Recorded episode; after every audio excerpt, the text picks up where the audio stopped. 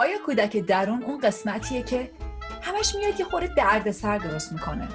تا ما می‌خوایم یه خورده منضبط باشیم تا می‌خوایم رژیم بگیریم تا می‌خوایم ورزش کنیم تا می‌خوایم صبح زود پاشیم میاد میگه یه بستنی یکم دیرتر بریم سر کار. امروز نریم سر کار.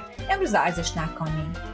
آیا کودکی در اون قسمت مخرب تخریبکار شیطونه که هی میاد وسوسه می‌کنه؟ با صمیمی با خود باشیم تا یه خورده در مورد این صحبت کنیم که کودکی درون کیه. یکی از روش هایی که در واقع یکی از دیدگاه ها یا تئوری ها یا پرسپکتیو ها یا روش هایی که میشه شخصیت آدم و احساساتش رو دید و توضیح داد این دیدگاه کودک و والده. کودک والد. در واقع اینکه درون شما دو جنبه داره یکیش کودکه یکیش والد یا حالا بعضی بهش میگن ادالت بعضی موقع با پرنت ممکن اشتباه گرفته بشه ولی ما بهش میگیم والد و کودک در حال حاضر. وقتی که این دوتا با هم دیگه هماهنگن و با هم همکاری می‌کنن همه چی روونه. ما یک احساسی از تمامیت داریم. همه چی داره خوب پیش میره. همه چی روونه. من احساس نمی کنم چیزی کم دارم. همه چی سر جاشه. ولی وقتی که به هر دلیلی به دلیل زخمایی که از کودکی خوردیم به دلیل اینکه یاد نگرفتیم چجوری بین این دوتا یک ارتباط برقرار بکنیم چجوری این دوتا نیازاشون رو به هم بگن و با هم دیگه ارتباط داشته باشن. وقتی که اینو یاد نگرفتیم و این دوتا از هم دیگه قطعا با هم وصل نیستن ما همواره یک احساسی از توهیا یه چیزی خالیه یه چیزی تنهاست یه چیزی یه چیزی کمه داریم. یه چیزی انگار آشفته است تو درونمون. مثل کسی هستیم که یه چیزیشو گم کرده. انگار نمی‌تونیم با تمامیت توی لحظه حال باشیم و احساس تمام و کمال بودن داشته باشیم. مهمه که ما ادراک شفافی از کودک درون داشته باشیم. یک ادراک دقیق و مثبت. چرا میگم مثبت؟ به خاطر اینکه در فرهنگی که به نظر من توی خیلی از کشورهای جهان هست. فرهنگ و رسوم و آداب و رسومی که هست اینه که کودک به عنوان یه موجود غیر مهم ناتوان بی کلام دیده میشه. و در واقع خیلی بلد نیست بهش قدرتی داده نمیشه یا خیلی از اوقات هم بهش دائمی گفته میشه که چقدر منبع دردسری. وای دوباره اینو می‌خوای. باز خرابکاری کردی. چرا نمی‌تونی درست این کارا رو بکنی؟ چرا اینقدر منو اذیت می‌کنی؟ خیلی از اوقات ما از کودکی یاد گرفتیم که نیازهای ما اون کودکی ما واسه ما منبع ناتوانیمونه و منبع اینه که دردسر بسازیم هی دعوا بشیم و منبع اینه که انگار هی تو سرمون بخوره. کی که اینو دوست داشته باشه؟ برای همین لحظه شماری می‌کنیم که بزرگ شیم.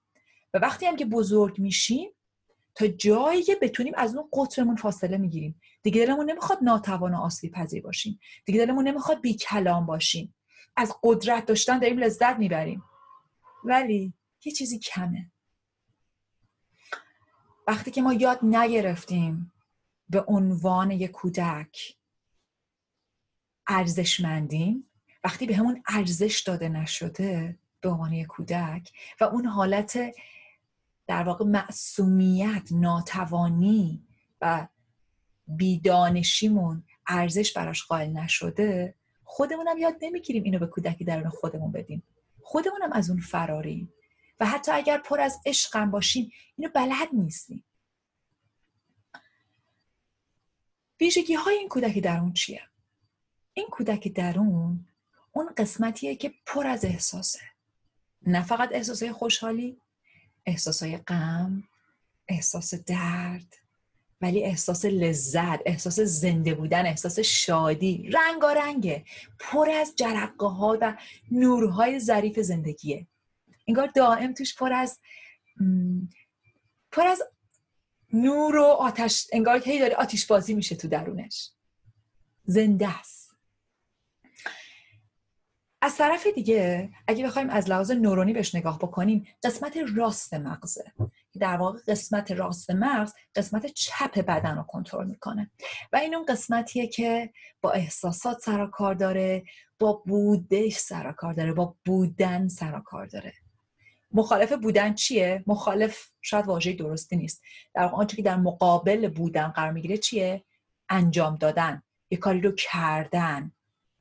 بنابراین اون قسمت چپ مغز میشه که قسمت راست بدن رو کنترل می‌کنه. و اون قسمت چپ بدن خیلی نگاه دقیق می‌کنه به آینده چیکار باید بکنم خیلی خوب این کار رو انجام بدم در واقع خیلی با دنیای بیرون سر و کار داره. اونم احساسای خودش رو داره ولی از یه دیدگاه مختلف متفاوت. کودک درون یا اون قسمتی که در واقع پر احساس و با درون کار داره خیلی در واقع با شهود ما با معنویت ما با اونچه که تو درونمون داره میگذره سر کار داره. اون یکی اون یکی قسمت والده خیلی بیشتر به بیرون سر کار داره می‌خواد گلیمش رو از آب بکشه بیرون می‌خواد قدرتمند باشه. بنابراین خیلی از اوقات ما عجله کردیم و مجبور شدیم عجله بکنیم که بیافتیم تو اون والده. زیادی زود افتادیم تو والده یا یاد نگرفتیم احترام قائل باشیم برای کودک یه مثال می‌زنم. یه عزیزی رو از دست میدم. طی یک سانحه. یه تصادف اتفاق میفته و خیلی ناگهانی عزیزی رو از دست میدم. و من می‌رسم اونجا و می‌بینم این اتفاق افتاده. والد من و کودک من هر دو دارن غم و تجربه می‌کنن. ولی عکس عمل والد اینه که بریم ببینیم کی بود آخه چی شد؟ چرا اینطوری شد؟ ببرش بریم بیمارستان بریم آخه یه کاری بکنیم. می‌خواد یه کاری بکنه تو خشمه یه کاری ب... کی آخه به زد؟ چرا رفته بود بیرون از خونه؟ چی شد؟ ولی کودک اون لحظه میگه اصلا من کاری ندارم. کی بود؟ چی بود؟ چی شد؟ من یه عزیزم از دست دادم. برای همیشه. کاری نمی‌خواد بکنه کودک. فقط می‌خواد باشه با اون احساس. و مطمئنم همه شما اینو تجربه کردین که خیلی از اوقات برای اینکه ما با این کودک مواجه نشیم با اون حالت آسیب پذیره و احساسات روبرو نشیم میفتیم توی یک حالت مرغ سرکنده که دائم دنبال میگردیم در مورد مختلف صحبت کنیم و انگار کودکمون رو رها می‌کنیم و درد کودکمون دوتا میشه. حالا هم یه عزیز از دست داده هم ما باهاش نیستیم هم تنها و آسیب پذیر پر از غم مونده. چقدر شده که یه اتفاقی برای ما افتاده و ما وقتی رو نذاشتیم که با خودمون بشینیم. گاهی اوقات ترس داریم به خاطر اینکه فکر می‌کنیم اون کودکی در ما میفرسته تو افسردگی. ولی دقیقا برعکسه افسردگی وقتی که ما در مورد کودکی درون داریم مقاومت می‌کنیم. اگر دیده باشید بچه ها احساسای خیلی شدید و قوی و زنده ای دارن. وقتی ازش شکلات رو می‌گیری آه گریه می‌کنه آسمون رو به زمین میرسونه. ولی احساساتشون گذراست. و این چیزی که بارها توی صحبت هم ازش صحبت کردم. تفاوت درد و رنج. کودکی در اون دچار درد میشه. ولی درد گذراست. مثل ابریه که میگذره. اگه بهش اجازه بدید که باشه میاد و رد میشه. ولی رنج اینجاست. رنج میمونه و شما رو میندازه توی یه باطلاق که هرچی بیشتر دست و پا بزنید بیشتر توش گیر میافتیم. بنابراین اگه من یاد بگیرم چجوری با کودک درونم روبرو بشم اگه یاد بگیرم چجوری کودکم رو بغل بکنم خیلی از اوقات یاد می‌گیرم که چجوری رابطه بهتری باش داشته باشم. کودکم به والدم اعتماد بیشتری می‌کنه. آدم خوشحالتری میشم. در اوج تناقض هر چقدر من بتونم به کودکم اجازه بدم با احساساتش بیشتر باشه آدم خوشحالتری میشم. هر چقدر اجازه بدم گریه کنم راحتتر با غمم باشم آدم خوشحالتری میشم. یکی از صحبتام هست به اسم وقتی که غمگینم چه کنم؟ در این مورد بیشتر توضیح دادم.